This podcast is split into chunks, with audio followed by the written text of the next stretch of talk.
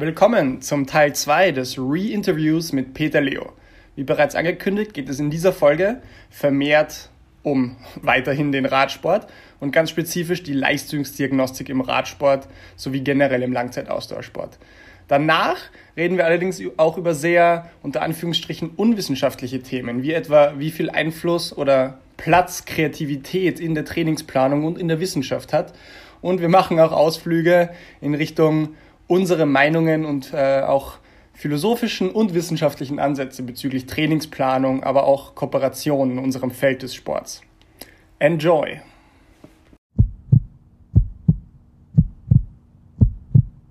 Also ich muss wirklich sagen, ich bin ein riesen Fan von äh, Samuele Malcora mhm. äh, über ein Psychobiological Model, mhm. wo der quasi sehr, sehr gut erklärt, wie Evolution und Motivation bei, bei einem Athleten funktioniert. Ich bin jetzt weder Sportpsychologe noch irgendwas, nur ich finde es mhm. sehr, sehr spannend, wie er das quasi aus psychologischer äh, Sicht aufarbeitet, weil mhm. es ist ja immer quasi in, in der Sportwissenschaft streitet man ja immer, ist man quasi jetzt limitiert der Kopf den Körper oder der Körper den Kopf. Ja. Äh, also diese, diesen Diskurs, und da gibt es ja quasi diese Theorie von, von uh, Timothy Noakes mit dem Central Governor mhm. oder eben das Psychobiological Model von uh, Samuele Malcora.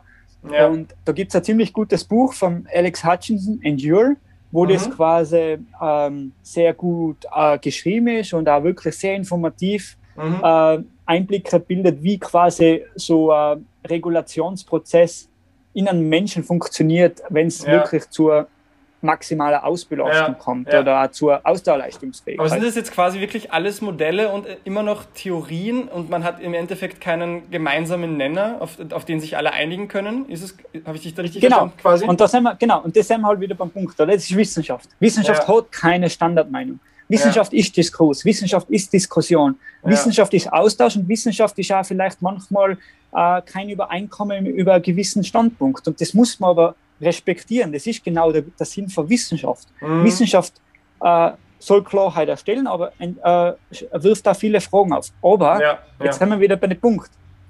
Das will ich manchmal im Trainingsprozess nicht, weil wenn ich die ganze Zeit im Trainingsprozess nur Fragen habe, mhm. ich muss irgendwann Antworten den Athleten auch liefern. Und deswegen, ja. deswegen habe ich das gesagt, wir kommen immer wieder zu dem Punkt zurück, wo wir anfänglich gesprochen haben. Braucht es der Trainer? Ich glaube in der Hinsicht, nein, er braucht es nicht. Er braucht, er braucht die, die, die, die tiefe Wissenschaft nicht genau. und die Metriken nicht, meinst du? Das heißt, wenn du, wenn, du, wenn du als Trainer einfach ein gutes Gespür für den Athleten und zumindest ein gewisses Basiswissen von Physiologie hast, ist das schon mal eigentlich genug, oder? also ich habe es ich jetzt sehr viel ähm, in anderen Sportarten mitbekommen und unter anderem habe ich auch einen sehr guten Kontakt zur, zum, zum ehemaligen Trainer von der Lisa Hause, die was kürzlich sehr, sehr erfolgreich war im Biathlon.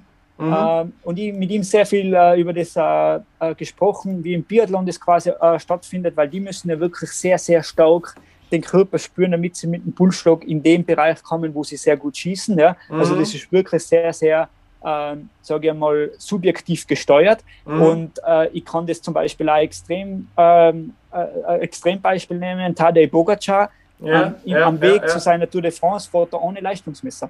Mhm. Oder unsere, mhm. unsere Jungs von äh, zwar mit Leistungsmesser, aber haben ein Leistungsmesser hinten eingesteckt und schauen nicht auf ein Leistungsmesser, wenn es zu Time to Exhaustion kommt. Und okay. das wirft für mich schon einen extrem interessanten Blick auf die Sache, ja. wo ich einfach denke, okay, ist es vielleicht wirklich so, wenn der Athlet zu sehr einen Leistungswert sieht, äh, löst das vielleicht im Kopf so eine Blockade aus, wo er dann sagt, okay, ja, ja. jetzt gehen wir weiter. Und das ist schon spannend, wenn man das im Training äh, selber mal probiert, wo ich einfach sage, okay, vielleicht beschreibe ich Intervalle wieder nach subjektivem Empfinden. Und ich mache mhm. das zum Beispiel sehr, sehr oft, äh, wenn, wenn wir quasi in die Saison gehen, in den Saisonaufbau äh, und wir quasi von High Intensity reden, äh, aber jetzt eigentlich noch wenig Anhaltspunkte haben, wo quasi wirklich diese High Intensity im aktuellen Stand liegt, mhm. dann machen wir sehr, sehr viel über Intervalle, über Perception of Effort, also RPI-Steuerung. Mhm. Nehmt ihr eine 1 bis 10 Skala oder die klassische 6 bis 20 Borg-Skala? Habt ihr da irgendwas als besser herausgefunden? Oder sagst du einfach, es soll richtig hart sein, so in die Richtung? Also grundsätzlich, wenn man es jetzt genau nimmt, wiederum wissenschaftlich konform, müsste man ja die Borg-Skala 6 bis 20 während der Aktivität nehmen, mhm. weil das ja quasi äh, repräsentativ für den Herzfrequenzbereich steht. Also mhm. wenn man es mit 10 multipliziert, quasi gibt es da den Bereich von 60 bis 200. Ja. Äh, und quasi, das hat man ja nur früher quasi äh, entwickelt, weil man ja, weil die Herzogrenz-Geräte äh, relativ teuer waren. Und dann haben sie halt einen, einen, Weg gesucht, wie man das umgehen kann. Und dann hat man quasi diese Skala entwickelt, wo der Athlet sich selber einschätzt und man, man Karl Foster zum Beispiel, der Pionier von dem, hat, mhm. hat äh, oder auch Gunnar Bog, nicht Gunnar Bog, sorry, das war der Tennisspieler, Bog, der, der Schwede, Psychologe, äh, der hat das, der hat gefunden quasi, dass das extrem stark korreliert. Also äh, Bog-Skala äh, und Herzogrenz, die haben, die haben einen sehr starken linearen Zusammenhang. Mhm. Und, mhm. und dann hat quasi Foster hat quasi dann nach einer Metrik gesucht, wie er die Training Load, da sind wir wieder bei dem Punkt, quantifizieren kann. Mhm. Und der ist dann halt hergegangen und sagt, okay, innerhalb von 30 Minuten nach Beendigung der Trainingseinheit mhm. müssen Sie ihm in einer Skala von 1 bis 10 sagen, wie hart diese Trainingseinheit war. Mhm. Eine mhm. Nummer, mhm. nicht separat, wie war jetzt das Intervall, wie war ja. die Intervallpause, wie war das Aufwärmen, sondern okay, wie war die Einheit für die.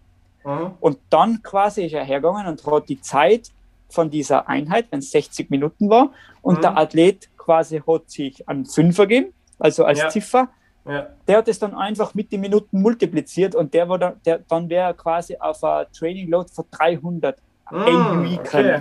okay. Also so ist quasi, ja. das, wo das, ja. das so könntest du quasi auch ganz einfach ein Training Load erheben, indem du einfach sagst, natürlich, es ist ja, es hat einen linearen Zusammenhang, dieses Modell, mhm. also das hat sicher seine Limitation, ja. aber wenn man jetzt wirklich so heiß ist, um das Ganze als, weil dann wäre quasi die, die, die Dauer, wäre quasi diese, dieses objektive Maß und, mhm. und dieses subjektive Empfinden wäre dann quasi dieses individuelle Maß und dann mhm. hätte quasi die beiden Fronten und die kombiniere zu einer, zu einer Ziffer quasi. Ja, ich finde es wirklich interessant, was du auch über die Power-Meter angesprochen hast, dass ihr euren Leuten bei gewissen Belastungen quasi die, die, die Power-Daten wegnehmt und dass auch ein Tadej Pogacar das nicht macht.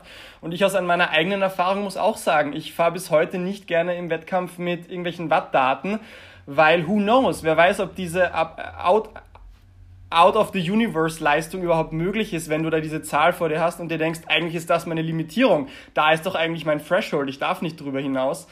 Und das nimmt dir vielleicht all, diese, all diesen Spielraum auch weg.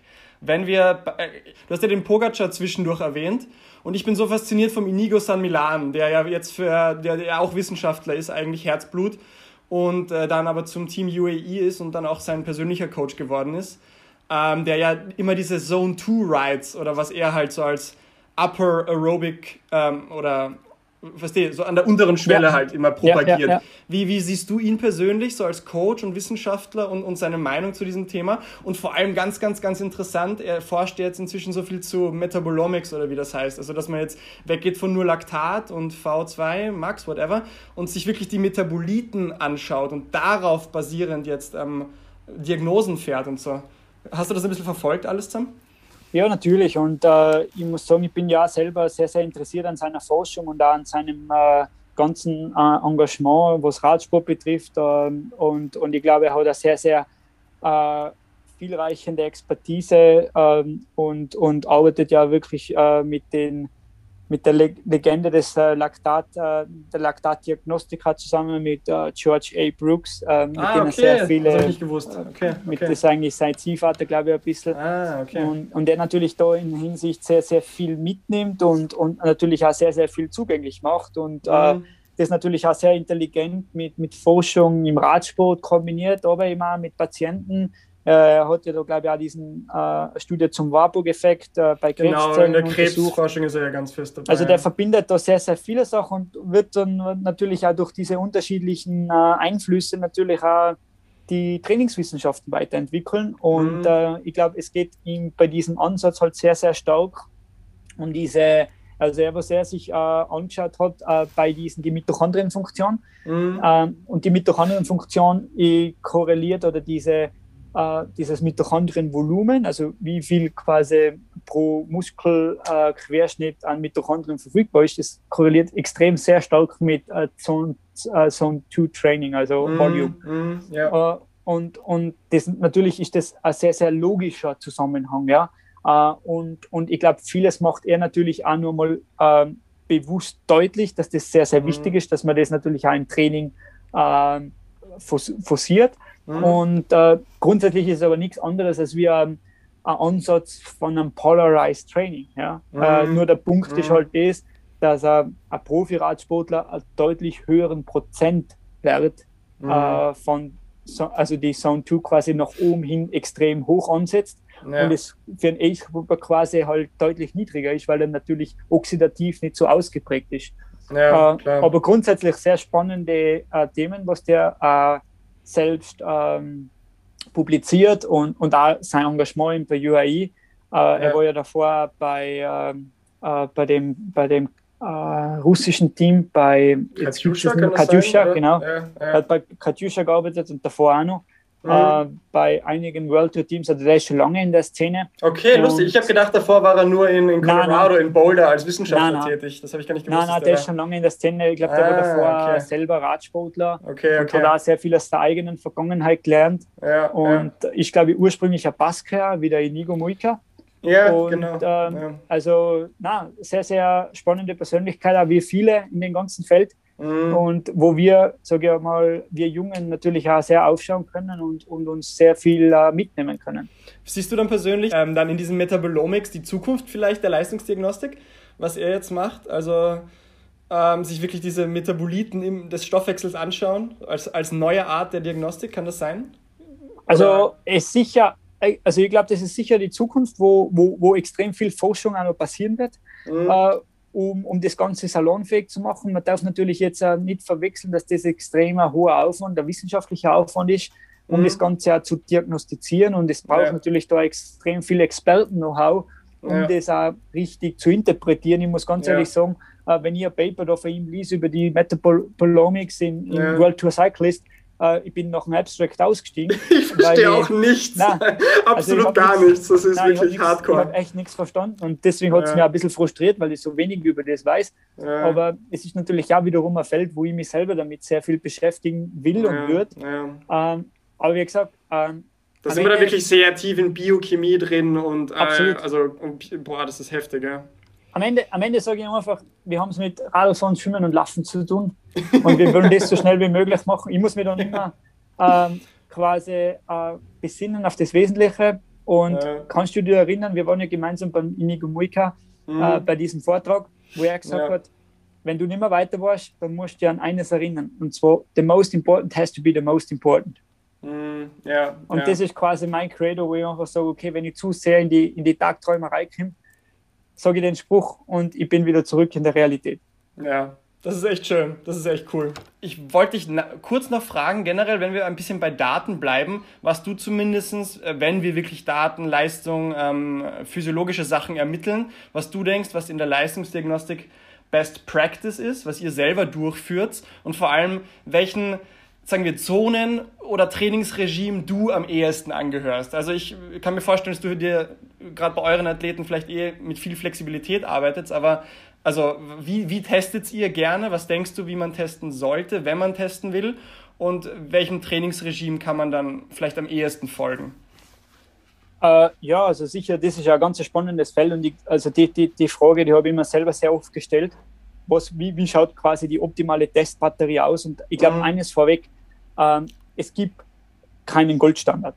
Äh, mhm. Und ich glaube, es ist mehr oder weniger äh, eine Kombination aus allem. Ich glaube, der erste Punkt, was immer klar sein muss, und ich glaube, das, das müssen auch Trainer immer sehr, sehr stark priorisieren, mhm. ist, dass eine sportmedizinische Untersuchung immer an erster Stelle stehen muss. Ja? Mhm. Aber das jetzt eben, sage ich mal, auch wirklich durchgeführt von einem Kardiologen oder Sportmediziner, wo mhm. ein EKG aufge aufgezeichnet wird, wo es jetzt weniger um Leistungsbereiche geht, sondern wo einfach einmal geschaut wird, okay, passt bei dem Athleten alles aus einem gesundheitlichen Aspekt. Ja? Mhm. Das ist zum Beispiel bei den Radsportler standardmäßig als Lizenzuntersuchung dabei und mhm. ich würde das wirklich jedem empfehlen, der was das seriös betreiben will, auch wettkampfmäßig, äh, sich jährlich einer wirklich sportmedizinischen Untersuchung zu unterziehen. Ja, da bin ich zum Beispiel als Sportwissenschaftler auch komplett out von, von der Diagnostik. Also ich darf mhm. das quasi durchführen, ja. aber die quasi die Befundbesprechung, äh, die, die läuft nur über den Sportmediziner, weil der nur in der Lage ist, äh, das EKG seriös zu interpretieren. Das ist eigentlich interessant, dass du das sagst. Entschuldigung, ganz kurz, weil du meinst, im Rad, äh, Radsportverband ist es verpflichtend. Ich weiß noch aus, aus, der Schwimmerzeit, da ist es auch verpflichtend, wenn du den Schwimmerpass dir holst, dass du so eine Untersuchung machst.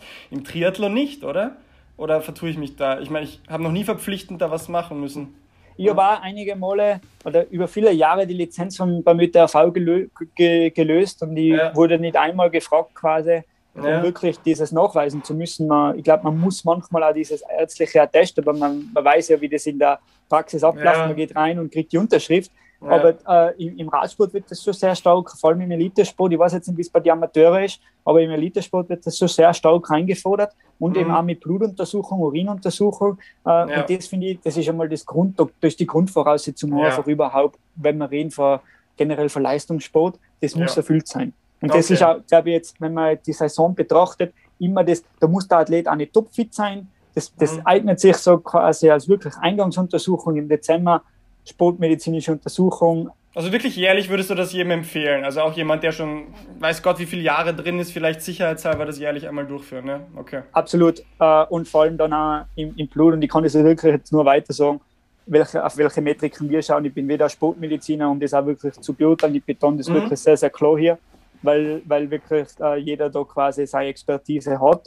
Äh, aber wir zum Beispiel schauen uns beim Team halt auch sehr, sehr stark das, die Blutbilder an, äh, mhm. Vitamin D-Status, Eisen, die verschiedenen Eisenwerte. Gibt ja nicht mhm. nur einen, sondern es gibt ja das Transferritin. Mhm. Ähm, wir, wir schauen uns zum Beispiel auch sehr stark den CK-Wert an äh, und, und generell einfach die Blutparameter. Der Arzt bespricht das dann auch mit den Fahrern, weil mhm. es ist schon sehr oft, dass vor allem im Winter sehr, sehr viel Mangelerscheinungen auch bei unseren Athleten auftreten mhm. und das natürlich dann auch zwangsläufig ähm, Konsequenzen für den Trainingsprozess hat, wenn der Athlet nicht wirklich gesund ist oder halt da Mankos hat. Dass ihr Vitamin D anschaut, finde ich interessant. Das muss ja relativ neu eigentlich sein, oder? Weil der Trend zu sagen, eigentlich sind die meisten Leute Vitamin D3 defi also deficient und sollten vielleicht supplementieren, ist ja jetzt auch noch nicht, ist ja jetzt seit Jahren gang und gäbe. Ist das relativ neu bei euch? Ja, also wie wir, also ich bin jetzt beim Team drei Jahre und wir haben das eigentlich alles dazu mal relativ auf, auf äh, modernen Beinen gehoben, auch mit einem mhm. sehr, sehr guten Sport, äh, mit einem sehr, sehr guten Sportmediziner. Mhm. Ähm, und wir haben uns dann halt wirklich auch zusammengesetzt und gesagt, okay, was ist jetzt Status quo, was ist uns wirklich wichtig, was gibt auch die mhm. Wissenschaft her mhm. an, an, mhm. Konsensus ja. äh, für gewisse, für gewisse uh, Standards of Good uh, Certificate.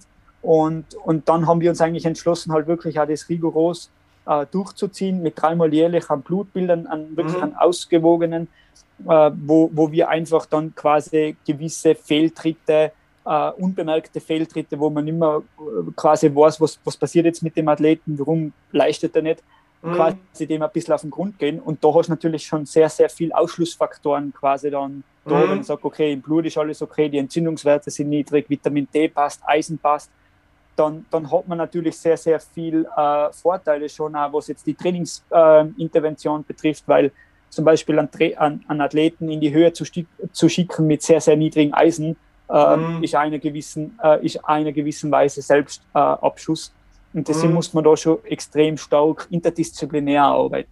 Okay, und jetzt über diese quasi Grunduntersuchung äh, hinausgehend dann, was ihr definitiv bei euren Athleten durchführt, oder was du dem, dem sagen wir 0815 Age Grouper auch empfehlen würdest, was der vielleicht ein, zwei, dreimal im Jahr an Leistungsdiagnostik im Sinne von anderen physiologischen Parametern macht? Also ich sage so, ähm, ich kann es jetzt nur mal erwähnen, was wir bei den Profis machen und ich kann es dann nur mal erwähnen, was sage ich mal, was für eine Age Grouper relevant ist. Nein, das ist also doch eh perfekt. Ich glaube, jeder Age Grouper will genau das machen, was die Profis machen. Ja, Wenn du auf genau. deiner 15.000 Euro Maschine nach Hawaii fliegst, äh, Rad, genau. dann wirst du auch die Profi-Leistungsdiagnostik machen wollen. Na, also wie wir es bei, bei, Tirol machen. Und äh, da, da, da rede ich halt jetzt auch wirklich von, von U23-Radsportlern, die zum Teil den Sprung in die Welt schaffen und wirklich sehr, sehr nahe dran sind, auch mit ihrem Leistungsvermögen schon. Mhm. Äh, da, da gehen wir natürlich schon äh, im Labor relativ genau äh, äh, von der Vorgehensweise ran und wir machen zum Beispiel wirklich auch ähm, einen, einen Stufentest über längeren, also über äh, acht Minuten. Mhm. mit 20 Watt Inkrement quasi, um wirklich auch diesen Substratstoffwechsel also die starten bei 100 Watt und, und äh, quasi machen aber eine submaximale Ausbelastung circa bis 330, 340 Watt so circa, äh, um wirklich aus den unteren Bereichen sehr, sehr sauber äh, diese LTP, also Lacted äh, Turn Point zu bekommen, mhm. um, um einfach für die Trainingssteuerung, das ist schon sehr wichtig. Ja. Äh, und auf der anderen Seite natürlich auch, wie sich der Substratstoffwechsel äh, ver verhalten. Also im, im Ganz kurz, wenn du sagst sub, submaximale Ausbelastung, ihr lasst sie quasi fahren, bis ihr denkt, da ist jetzt bald einmal eine Art von, von Schwelle erreicht oder ihr lasst oder wirklich bis zur Ausbelastung, also dass die dann ein, zwei Stunden lang auch bei 300, 330 Watt fahren oder wie? Ja, nein, also genau, du sagst, also das Protokoll wäre extrem lang und die fahren für 300 Watt schon fast 50 Minuten, ja, wenn ja, man das wirklich ja. bei 100 Watt äh, steigert. Ja. Ähm, und also bei uns, durch das, dass die ja die Spiro aufhaben, äh, die Maske, äh, haben wir quasi oder gibt es eigentlich einen Konsens, dass man sagt, sobald der RQ über 30 Sekunden auf 1,0 ist quasi, mhm. also der respiratorische Ko Quotient, äh, und er mit dem subjektiven Empfinden ähm, plus äh, auf 15, also Box-Skala wieder sind wir, gell, dass wir mhm. uns nicht verwechseln, also 6 bis 20 ja, ja. und in der Skala von 15 plus minus 2 äh, drinnen ist, mhm. äh, ist das für uns quasi, äh, sind das für uns die Abbruchkriterien für diesen submaximalen Test. Ja, ja. Und äh, der, also der dient quasi wirklich für diese submaximalen Trainingsbereiche. Und, und dann quasi äh, machen wir das ein bisschen separat voneinander getrennt. Äh, am zweiten Tag dann meistens, ähm, weil es uns halt sehr wichtig ist, dass die Athleten für die Tests frisch sind, mhm. einen, einen klassischen V2 Max Rampentest äh, mit äh, wo sie bei circa 250 Watt einsteigen und mhm. alle 20 äh, und um, um, um, um äh, pro Minute quasi um 20 Watt bis zur willentlichen Ausbelastung äh, sich quasi quälen müssen. Ja. ja, darf ich da kurz eingrätschen? Findest du, ist das, ist das für jedermann ein adäquater VO2 Max-Test? Ich kann jetzt nur mich als Beispiel nehmen. Ich habe einmal auf einer Studie bei der Schmelz mitgemacht, wo mal Baseline VO2 Max ermittelt wurde mit genau so einem Test, wie du ihn gerade beschrieben hast. Ähm, und dann wurde die eigentliche Studie durchgeführt, bei der immer am Ende jedes Testtages noch ein 15 Minuten All-Out-Time-Trial war. So, ich habe jetzt bei jedem einzelnen von diesen 15 Minuten All-Out-Time-Trials eine höhere Peak-Oxygen-Aufnahme gehabt als bei dem VO2 Max-Rampentest. Bin, bin ich da einfach eine Ausnahme? War das ein Fehler an der Messung oder kann das schon sein? Na, ganz im Gegenteil. Also wir sehen das auch, dass wir zum Beispiel bei längeren Dauerbelastungen, da rede ich, sage ich mal, zwischen fünf und äh, zehn Minuten oder so zwischen fünf und zwölf Minuten, äh, Athleten zum Teil besser in die, in die, äh, Sauerstoff, äh, die Sauerstoffaufnahme kommen, als mhm. wir beim Randentest. Das mhm. hat auch sehr, sehr viel einfach mit dem Testprotokoll zu tun, wo, mhm. wo sehr viel äh, quasi Heterochronizität, äh, also ein bisschen nachhinkt quasi das Ganze wirklich, wie die Leistung halt ansteigt, also dass Aha. der Athlet herz-kreislaufmäßig nicht so schnell reagiert, wie die Leistung quasi ansteigt. Ja. Äh, das auch entsprechend äh, die, die, die Rampen, also der Rampentest nicht wirklich sich eignet, um, um Trainingsbereiche quasi äh, abzuleiten, weil mhm. es einfach quasi zu stark verschwimmt und es eigentlich ja. die Grundlage überschätzt ja. ähm, von den Werten her, von den Submaximalen.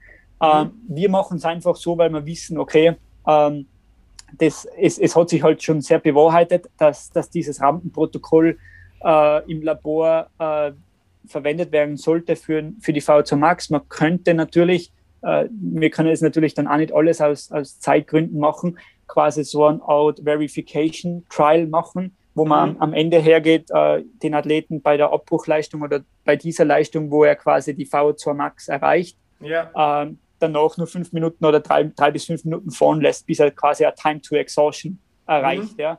ja. Das wäre quasi ähm, diese ganz saubere Variante, um mhm. AV zu Max zu bestimmen.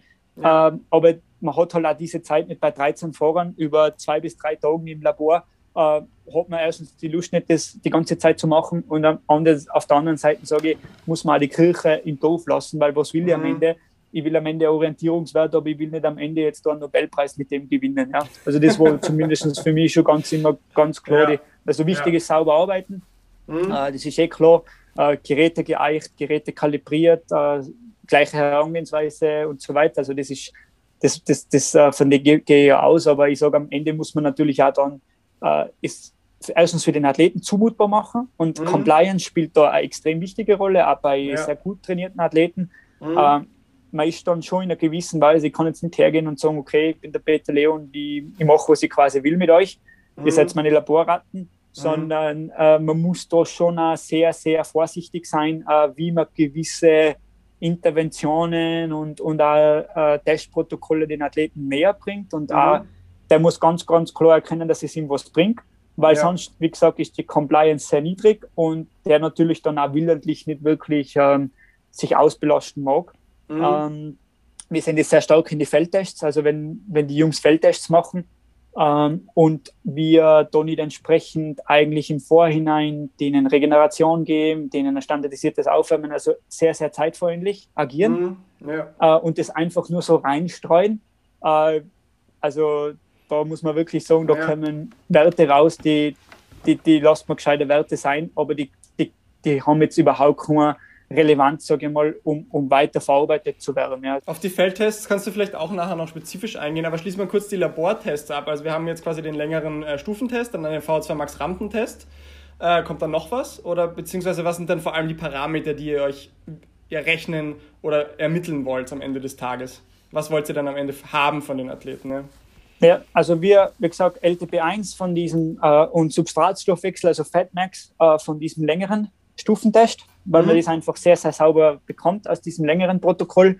Mhm. Ähm, und äh, V2 Max und äh, quasi dieser Respiratory Compensation Point, also da quasi, wo die äh, CO2-Zunahme gegenüber der Sauerstoffzunahme äh, sich kreuzt. Mhm. Über die Slope-Methode heißt es, in, in, in, in äh, wenn man jetzt die Wassermann-Methode äh, hernimmt, um das zu beurteilen über die neuen Felder-Grafik, mhm.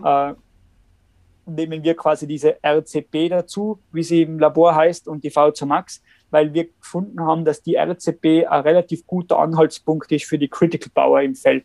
Mhm, mhm. Aber da sind wir wieder beim Thema, dass es einfach so viele verschiedene Konzepte und Wörter für eigentlich dieselbe Idee, nämlich dieser Schwelle, dieser maximalen Gleichgewichtsleistung gibt, oder? Also genau. da, da vertue ich mich nicht. Das ist ja das, was, wo wir uns annähern wollen am Ende des Tages, ja. Weil einfach hier was Physiologisches stattfindet, weil das eben wirklich eine Art Grenz oder Schwelle, Grenze, Turning Point ist, wo darüber was anderes im Körper passiert als darunter. Und das wollt ihr im Endeffekt herausfinden, ja. Also, und ich sage, es wäre natürlich dann nur ein weiteres Protokoll, was im Labor natürlich, äh, wenn man jetzt sagt, man hat einen submaximalen Test gemacht und man hat einen Rampentest gemacht, dann mhm. könnte man jetzt natürlich hergehen und noch drei, vier Constant Work Trials reinbauen, um die MLSS mhm. zu bestimmen. Mhm. Ich habe das auch gemacht. Äh, aber das ist einfach so, da bist du eine Woche im Labor und, und wie gesagt, das war dann am Ende einfach für für den, Tag, äh, für den Tagesbetrieb, auch für den Profisport, ja, mhm. äh, zu aufwendig. Okay, interessant. Also nicht mal, die, nicht mal die Profis machen das dann tatsächlich in der Praxis immer und immer wieder, weil einfach zu aufwendig. Also das ist wieder ein Thema, wo Wissenschaft die, das macht, genau. aber nicht unbedingt die Praxis. Das ja. kann man quasi jetzt einmal wirklich für einen Versuch machen, wo man mhm. sagt, okay, das ist jetzt eine Studie, da, ja. da gehe ich dem nach. Aber ich sage, dass ich das dreimal im Jahr mache mit den Jungs, dann, dann ja. streiken alle. Also das, das funktioniert nicht. Interessant und muss auch nicht sein dementsprechend. Also es ist nichts, wo man sich dann einen Nachteil einhandelt, nur weil man das jetzt nicht perfekt die MLSS Maximal Lactate Steady State perfekt dreimal im Jahr rausgemessen hat. Was genau. mich jetzt doch sehr interessieren würde, ich habe dir die Frage schon mal äh, so persönlich gestellt, aber in, im Moment gibt es ja tatsächlich immer mehr von diesen ähm, Remote-Leistungsdiagnostik-Anbietern. Insight wäre wahrscheinlich da das prominenteste Beispiel. Und ich sage ganz offen, der Alex und ich äh, sind tatsächlich jetzt auch Partner von Insight, aber ich hätte gern, dass du ganz offen und unbiased deine Meinung zu diesen Remote-Testing-Anbietern ähm, sagst, die ja im Endeffekt nur darüber funktionieren, dass man drei bis vier All-out-Tests fährt, quasi ganz nach Critical Power Prinzip, die dir dann aber sagen, nein, wir können jetzt anhand von diesen reinen Leistungsdaten auch physiologische Daten von dir bestimmen, wie VO2 Max, Fauler Max etc. Ja? Oder Fatmax. Wie siehst du das? Na, also ich muss auch sagen, es, es, es, schau, ich finde es auf der anderen Seite sehr positiv, wenn sich da was tut in dem Feld und wenn da Pioniere äh, wie der Sebastian Weber vorangeht mit Insight und das Ganze ja salonfähig macht ich glaube, das beruht ja schon auf, auf jahrzehntelanger Forschung. Das ist ja nicht nur der Sebastian, mhm. was da vorweg ge äh, gemacht hat, sondern war ja, geht ja ursprünglich auf Mader und Olbrecht in die 1980er Jahre zurück, die da mhm. eigentlich das, das Modell auch wirklich auch entwickelt haben von dieser Stoffwechselsimulation.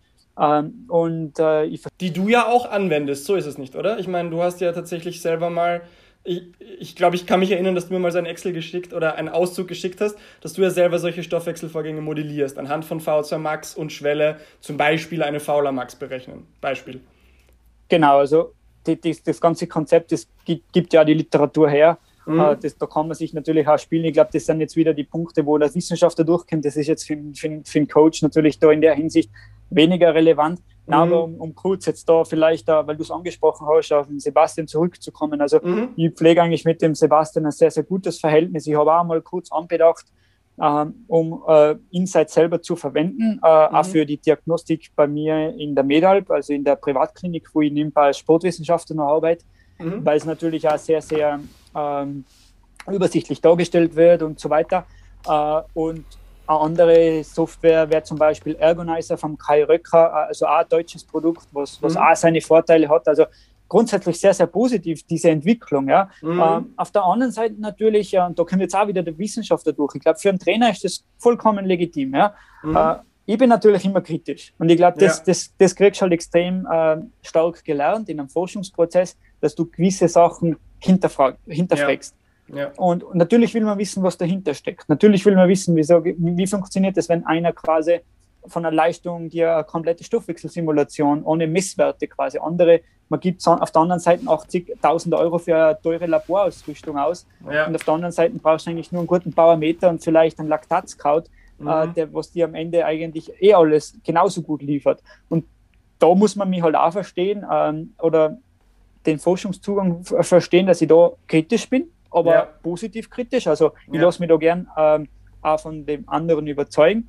Aktuell habe ich diese, äh, ganz ehrlich gesagt, auch diese Überzeugung noch nicht. Also ich beobachte es zwar mit großem Interesse und, und äh, ich finde es sehr gut. Und ich glaube, mhm. dass sich da in den nächsten Jahren noch sehr viel tun wird, auch im, im Sinne ja. von Re Reliabilitätsstudien, Validierungen und so weiter, wo man einfach diese Gewissheit hat. Und wenn ich dann diese Gewissheit habe, dann würde ich das auch nicht, äh, würde ich das sicher auch durchaus in Erwägung ziehen, vielleicht das selber für mich zu verwenden, weil natürlich äh, die Benutzerfreundlichkeit für den tagtäglichen Betrieb und man hat ja, ja speziell jetzt auch in Corona-Zeiten nicht immer Zugang für ein Labor und da wäre das natürlich eine super Lösung. Das muss man natürlich dazu sagen. In den jetzigen Zeiten ist es halt einfach wie, wie die Faust aufs Auge. Aber ich finde super, dass du auch die, die Skepsis ansprichst. Und ich finde, das sollten nicht nur, nicht nur Leute wie du als Wissenschaftler sich immer wieder vor Augen führen, sondern eine gesunde Skepsis und Status quo zu hinterfragen sollte eigentlich für jeden gang und gäbe sein. Aber es ist halt einfach sau schwierig. Ich lese gerade ein Buch von ich glaube, der Typ heißt Adam Grant, Think Again, jetzt 2020, Ende 2020 rausgekommen. Ein Psychologe, der eigentlich nur darüber schreibt, ähm, wie, wie schwer wir Menschen uns tun, ähm, Sachen, die, an die wir fest glauben, zu hinterfragen oder auch andere Leute dazu zu bringen, zu hinterfragen. Du hast ein Training als, als Wissenschaftler, euch wird das eingeimpft. Ähm, ich finde ich glaube, ich finde das sehr wichtig, wenn das einfach alle Leute für sich mitnehmen. Sachen, an die man fest glaubt, man sollte fast jedes Jahr mal seine Glaubensansätze updaten. Ähm, wenn etwas praktikabel ist und gut funktioniert, dann heißt es ja nicht, dass man das äh, Kind mit dem Badewasser aus dem Fenster hauen muss. Wenn etwas wirklich gut funktioniert, kann man es auch anwenden, aber man sollte schon auch skeptisch bleiben.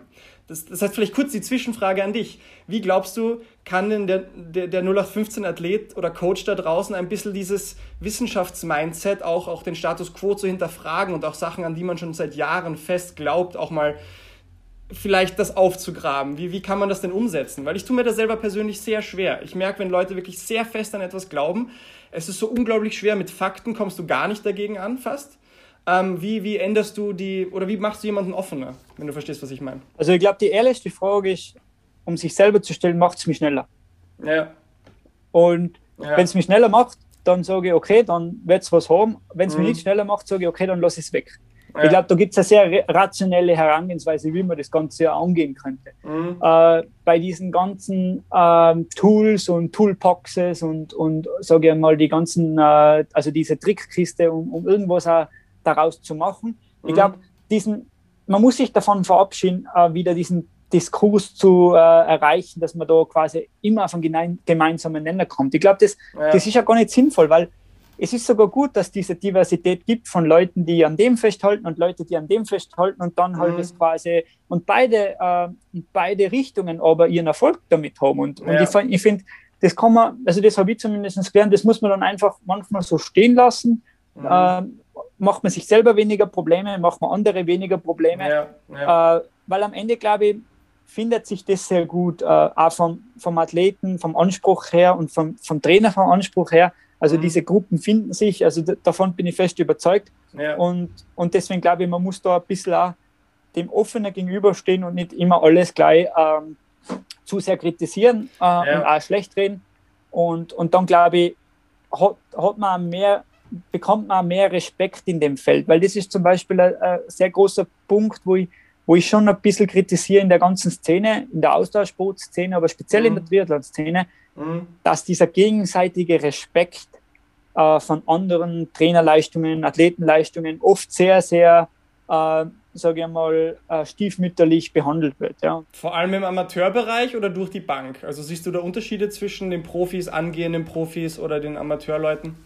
Na, also ehrlich gesagt nicht. Es gibt da in, in, in, durch, quer durch jede Schicht diese Anfeindungen. Ich mhm. finde es persönlich sehr schade, weil ich glaube, wenn da mehr Austausch entstehen würde und vor allem, ich glaube, aus der jungen Generation vor allem, mhm. äh, mehr Bereitschaft zum Diskurs und aber trotzdem diesen Respekt jedem gegenüber mhm. äh, und auch diese, diese Fairness äh, ja. für den, für quasi für ja. den, für den ähm, Trainingsprozess, dass man nicht immer gleich sagt, ähm, der macht das nicht gut oder so weiter. Äh, das würde ich mir persönlich sehr wünschen, weil ich glaube, mhm. das würde die, vieles der Zusammenarbeiten auch sehr stark äh, fördern. Mhm. Und das sind einfach so, sage ich mal, so Sachen, da, da habe ich mir oft die Sinnfrage gestellt, ob das die, das richtige Feld für mich ist, weil ich natürlich auch immer wieder ähm, selber Kritik ähm, über gewisse Ansätze auch geerntet habe, aber mhm. auch quasi selber vielleicht manchmal äh, Kritik geäußert habe. Wir reden jetzt spezifisch von, dem, von der Triathlon-Szene oder deiner Tätigkeit in der Triathlon-Szene, oder? Ja, also genau. Ich würde sagen, Überbegriff äh, Austauschsportszene, weil also das ist Austauschsport. grundsätzlich okay. die, also es passiert bei Radsportlern ja genauso und auch bei, mhm, bei Läufern. Okay. Also das, okay. das ist ja, ja, nicht.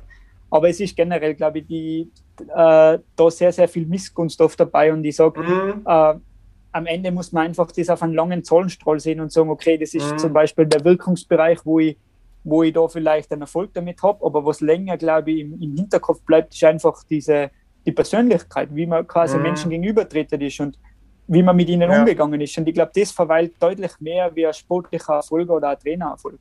Das ist halt die große Frage. Das klingt auch ein bisschen so nach Short-Term versus Long-Term. Also will ich jetzt kurzfristig einfach meine Leistung maximieren, indem ich meine Geheimnisse für mich behalte, andere Leute als sehr kritisch sehe, oder probiere ich das Allgemeinwohl oder vielleicht auch meine Langzeit einerseits Erfolg vielleicht als Sportler, aber auch meine Legacy zu optimieren, indem ich eben kooperiere. Und wahrscheinlich, wie du sagst, wenn man, wenn man kooperiert, wenn man zusammenarbeitet, wenn Wissen ausgetauscht wird, bringt das alle eine Stufe höher. Äh, anstatt dass die einzelnen, die einzelnen Leute für sich bleiben. Darüber können wir vielleicht nachher gleich noch kurz reden, wenn wir kurz dieses ganze Diagnostik etc. Thema abschließen. Ähm, was mich jetzt sehr interessieren würde, wie arbeitet ihr dann einerseits mit dem Team, mit dem Tirol Cycling Team oder auch du mit Athleten, die du betreust?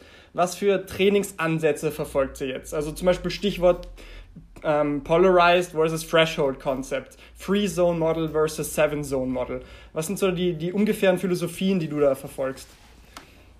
Also grundsätzlich bin ich äh, weder ein Fan von Polarized Training, weder ein Fan von Threshold Training, weil ich Beides nicht gut. Immer, na, also es, es, es, hat alles einen guten Namen und seine Berechtigung, aber ich glaube für einen ja. Athleten sind, man muss immer den Athleten quasi äh, da abholen, wo er limitiert ist und es, mhm. ich bin und da ich sage immer, es macht zum gewissen Zeitpunkt die gewissen äh, Trainingsansätze mehr Sinn. Ich bin ja. zum Beispiel einer, äh, ich starte nie polarized, wenn ich in den Saisonaufbau gehe, sondern ich mache mhm. immer eher einen, einen umfangorientierten Block als erstes und, und gehe dann mehr über die Entwicklung der Schwelle bis hin dann eher Richtung Februar, März, wo ich dann eigentlich die ersten mhm.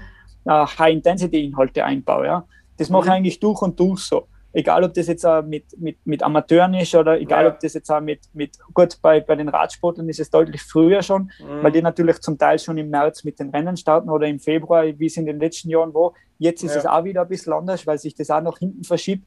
Mhm. Aber grundsätzlich sind die Radsportler natürlich früher dran mit Intensitäten, weil sie natürlich. Ganz kurz zu den Intensitäten, weil ich das so oft auch schon von anderen Leuten gehört habe, dieses das erste Mal Intensität dann, also gerade im Triathlon, dann im Februar, März setzen. Ähm, was ich ja auch von dem, was ich mitbekommen habe, als sehr sinnvoll sehen würde und unterschreibe. Aber heißt das jetzt, dass in diesem ganzen Umfangblock davor dann nichts an Intensität stattfindet oder dass man ein-, zweimal die Woche Hit macht? Äh, ist das auch schon zu viel? Ich bin mir da selber nie sicher, was jetzt da der, der, der Konsens ist, oder? Na, also ich glaube, äh, der, generell der Trainingsprozess lebt schon in einer gewissen Weise von einer roten Linie, aber auch von, in, in einer gewissen Weise von einer Variabilität. Mhm. Und es ist sicher nicht so, dass ich von November bis Jänner nur Dauermethode trainiere. Mhm. Ich glaube, es gibt verschiedenste Inhalte, wie ein Grundlagentraining oder generell ein äh, submaximales Training attraktiver machen kann. Egal, ob ich jetzt mhm. kurze Sprints einbaue oder ob ich Trittfrequenzpyramiden einbaue mhm. oder ob ich am Ende vielleicht sogar so submaximale GA2 Entwicklungsbereich äh, Inhalte einbaue. Also ich glaube, da muss man einfach sehr, sehr äh, die, und da, da sage ich, da sind wir in dem Bereich, wo das nicht manifestiert ist. Das wirst du aus keiner Wissenschaft rauskriegen. Das ist die Kreativität des Trainers. Das ist die mhm. Kreativität, wie man den Trainingsprozess selber sieht. Hat der Trainingsprozess ähm, Raum für Kreativität, so wie du das absolut. sagst? Also auch jenseits von wissenschaftlichen Erkenntnissen ja. quasi? Ja, ja absolut. Okay. Und, ja. und das ist halt zum Beispiel der Punkt, warum ich so gern Trainingsprozess äh, mache, weil mhm. es die Kreativität fördert. Und mhm. weil nicht immer alles so in Stein gemeißelt ist, wie man es gern hätte. Und, und wie ja. gesagt, ähm, da führen extrem viele Wege nach Rom. Und, ja. und diese Kreativität, die bringt mir zum Beispiel wieder ganz, ganz viel für die, eher für die, eher für die stupiden und, und langweiligen ähm, Aspekte dann von meiner mhm. Arbeit. Die stupiden und langweiligen Aspekte der wissenschaftlichen Arbeit. AG. Mach, mach's den Leuten doch bitte ein bisschen schmackhafter. Ja. Naja, es ist, es ist wirklich so, also es ist ein sehr spannendes Feld, aber es ist ein sehr zehrendes Feld. Und es ist mhm. ja natürlich ein Großteil ein Non-Profit-Feld. Also ja. man kriegt ja für die Forschung in erster Linie kein, kein Geld. Ja? Mhm. Äh, und das, das ist natürlich auch so, wo man eine gute Work-Life-Balance braucht. Und, mhm. und das ist schon auch, wo ich, wo ich sage, äh, das muss jeder einmal mit sich vereinbaren und, und das muss auch einem wert sein. Ja. Äh, und das jetzt im, im, im Sinne von einem erhöhten Ertrag zu machen, wäre, glaube ich, da, also das, das, das, das kann ich euch sagen, aus meiner Erfahrung, das wirft sicher nicht ab. Ja. Und das andere muss man, glaube ich, für sich selber beurteilen, ob es die Reise wert ist. Ja?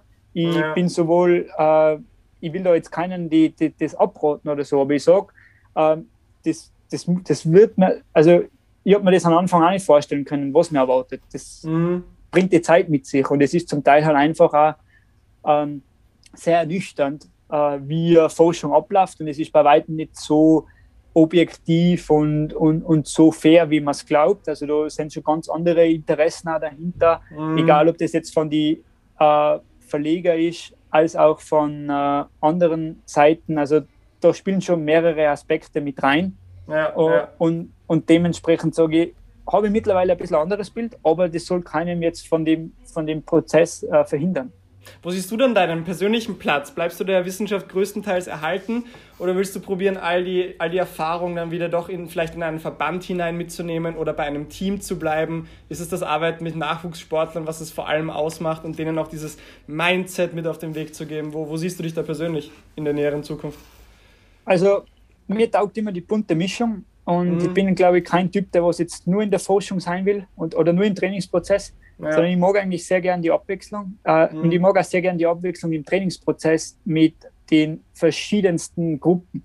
Äh, mhm. egal ob jetzt, äh, und das ist auch das, das, das Spannende, sage ich mal, was ich aufgrund von meinem Arbeitgeber ein bisschen habe, dass ich auch in andere Spielsportarten ein bisschen reinschnuppern kann. Ich mhm. betreue heuer eine Drittligamannschaft und eher so eine Fünftligamannschaft in der konditionellen Vorbereitung für die mhm. Fußballsaison.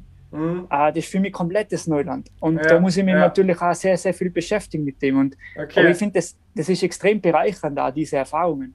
Also auch du, der im Rahmen seines PhDs gerade ist, sagst, dass das, dass das neu einfach für dich ist und du dich da wirklich Absolut. neu reinfuchsen musst, von null auf. Ja? Okay. Ich denke so, schau, du musst das so sehen. Ich werde mich vielleicht dann in mein Feld, wo es jetzt, sage ich mal, die Leistungsmodellierung im Radsport betrifft, vielleicht mhm. extrem gut auf Expertenniveau austauschen können. Mhm. Aber ich bin ein genauer Nobody in allen anderen Bereichen. Also ja. ich sage mal so, das Perzentil, was ich von, von der Leistungsphysiologie oder generell von der Sportwissenschaft abdecke, mhm. äh, das ist im Verhältnis zu den anderen äh, Feldern marginal. Ja. Und deswegen glaube ich, muss man da schon sehr, sehr stark die, die Relation behalten und mhm. nicht zu glauben jetzt, ich kann jetzt alles über mein äh, Forschungsfeld erklären, wie das Ganze abläuft. Und das, das glaube ich, das ist sehr wichtig. Ich finde, das ist ein sehr cooles Mindset. Und ich glaube, wenn das Leute hören, dann ist es auch sehr ähm, auch motivierend in einem gewissen Sinn, weil manche Leute denken sich, oh, PhD-Student, der ist jetzt da ganz oben und weiß Gott und die Welt. Aber auch du sagst, du bist in so vielen Bereichen limitiert, weil du halt in, in das Spezifische reingehst. Und da nehmen vielleicht auch Leute wirklich davon mit, zu sagen, ich brauche mich überhaupt nicht dafür schämen, irgendwo äh, mich reinzufuchsen, weil selbst der größte Profi in dem Bereich weiß auch nicht alles. Und dann, und dann kannst du auch mit diesem Mindset reingehen, auch Fehler zu machen und einfach besser zu werden. Und nur durch Tun wirst du halt besser, oder? Du kannst nicht da sitzen und denken, irgendwann wird es soweit. Ich meine, du musst, du musst irgendwann der, der Narr gewesen sein, um dann zum Meister zu werden. Es geht nicht anders, ne? Nein, und ich glaube, es ist ganz, ganz wichtig, man darf nicht Angst haben, Fehler zu machen. Ja. Das ist, glaube ich, ein zentraler Punkt, wo man, wo man sich im Klaren sein muss. Es gibt keine blöde Frage, wenn man sich ernsthaft Gedanken drüber macht. Mhm. Ich glaube, das was, das, was ich, es ist oft vielleicht besser, das ein oder andere Mal nachzudenken, bevor man den Mund aufmacht, das definitiv. Mhm. Aber grundsätzlich, wenn ich was wissen will, dann gibt es keine blöde Frage. Dann, dann, dann brauche ich, und, und ich glaube, einer, der ja. was das auch selber mitgemacht hat, der gibt dann drauf auch keine blöde Antwort, sondern der, der mhm. holt dich da ab, quasi, wo du limitiert bist und das, das wird es immer geben. Ja. Ähm, Leute, die was dann oft selber saloppe oder unseriöse Antworten geben, das ist ja nur ein Zeichen, dass sie eigentlich selber anstehen mit der Frage. Ja. Und eigentlich nicht wirklich äh, dir, dir weiterhelfen können. Aber also bei allen jetzt trotzdem schon einige Persönlichkeiten in der Sportwissenschaften zu kennengelernt und natürlich sehr viele Fragen gehabt. Mhm. Aber eigentlich alle, die, wo ich die Frage gestellt habe, haben wir eine seriöse Antwort gegeben und da hat man kein, kein einziger ausgelacht. Und ich glaube, das ist auch etwas, was man mitnehmen kann, auch selber. Ja? Wenn jetzt ich wieder, wiederum Fragen kriege von, von Trainer, von Athleten, von, von, von anderen Studentenkollegen, mhm. äh, es gibt keine blöde Antwort. Und, und ja. es gibt auch keine, ja. und dementsprechend glaube ich, dieser, da sind wir wieder bei dem respektvollen Umgang. Ja? Egal quasi, was man jetzt inhaltlich für Ansichten hat, mhm. das ist das A und O. Ja, ja. Es ist gut, dass du das ansprichst und man, man sollte das immer und immer wieder hören. Es ist so ein Klischeespruch, es gibt keine blöden Fragen. Aber es ist ja deswegen ein Klischeespruch, weil es einfach Wahrheit hat. Und ich habe heute, heutzutage die Befürchtung, dass viele Leute das einfach so abtun. Und deswegen glaube ich, kann man es nicht oft genug auch von jemandem wie dir gesagt bekommen, weil es einfach stimmt. Und dieser Respekt, das finde ich auch echt interessant, wenn ich an die lokale Triathlon-Szene denke. Da gibt es teilweise Coaches, Leute, die Verbänden angehören, die einfach sehr die, die nicht offen sind, die nicht freundlich auf dich zugehen, die, die einerseits ihre, ihre Geheimnisse haben, wie sie trainieren, die nicht kooperieren wollen. Und dann frage ich mich immer wieder, warum? Was ist jetzt die Motivation dahinter? Ist, ähm, ist es nicht die Kooperation und das gemeinsame Lernen, was wir am Ende vom Tag wollen? Oder was, was zeichnet dich jetzt aus? Absolut. Also, also absolut. Und ich glaube, man bewegt immer äh, mit, mit mehreren deutlich mehr als wir alleine. Ja. Und ich, deswegen glaube ich, das Mindset, was man, was man vielleicht da in der neuen Generation ein bisschen einimpfen könnte, mhm. wäre einfach einmal sage, macht einmal einen Mund auf, redet miteinander, äh, checkt einmal die unterschiedlichen Standpunkte und, und tauscht euch aus, weil ich glaube, äh, ein Athlet, auch wenn du jetzt ihnen sagst, wie es funktioniert, er wird trotzdem zu dir kommen, weil der Faktor Mensch einfach dabei ist. Und das ist, glaube ich, das, ich glaube, es gibt in der Hinsicht da nicht wirklich ein Geheimnis, weil du musst am Ende ja verkörpern, du musst mhm. erklären können. Alleine ja. das Know-how bringt dir ja nichts. Das, das ja. ist ja immer der Mensch dahinter, der was das dann verkörpert oder erklärt. Und ich glaube, das, deswegen man braucht da auch keine Angst haben, dass man irgendwie äh, Wissen weit, äh, nicht weitergibt oder so, weil, wie gesagt, die, die Leute finden sich. So ja. oder so. Peter, das ist ein wirklich wunderschönes Schlusswort. Ähm, fast schon philosophisch geworden gegen Ende hin, aber ich glaube, da, da kommen wir immer wieder auf denselben Standpunkt raus. Wissenschaft geht irgendwann dann auch einfach in die Philosophie über. Und ähm, wenn du noch was hast, was du am Ende, wenn du noch was sagen willst, ähm, gibt es noch, gibt's noch was von deiner Warte aus? Na, also es war für mich jetzt da ein extrem spannender Austausch. Wir haben extrem viele Themen an, angeschnitten. Äh, ich glaube, wenn es daraus Fragen gibt aus dem Podcast oder generell, wir können dann vielleicht wirklich auf diese Fragen eingehen, weil das ist mir auch immer ganz wichtig, wenn es Unklarheiten gibt, dass man die aus dem Weg räumt. Und ansonsten, glaube ich, äh, habe ich noch die ein oder andere gute Linkliste, äh, die was ich äh, da an diesem Podcast anfügen äh, würde. Und äh, ja, also ich, ich würde gerade euch sagen, also generell den Alex und, und, und dir, behaltet euch diese Offenheit bei. Ich glaube, ihr seid ein sehr bunter Mix. Ihr habt einen, einen gewissen Entertainment-Faktor, äh, den finde ich sehr gut. Der bringt ein bisschen eine frische, einen frischen Wind in die ganze Szene.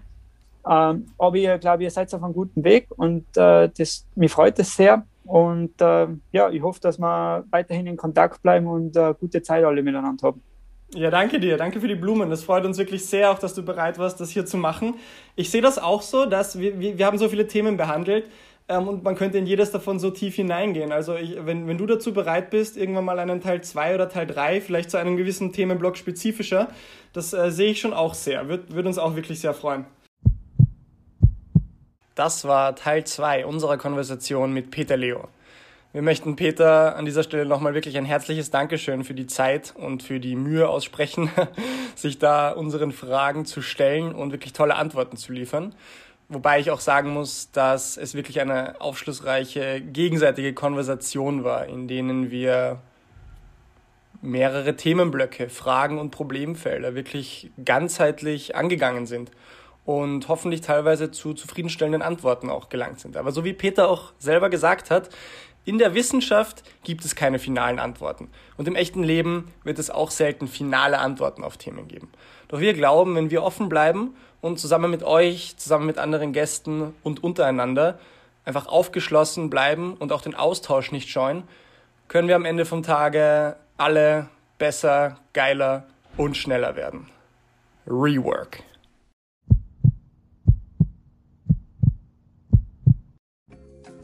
Bei Fragen, Anregungen oder Beschwerden melden Sie sich einfach unter der Nummer 0676 944 60 59 oder per Mail unter office at re-work.at.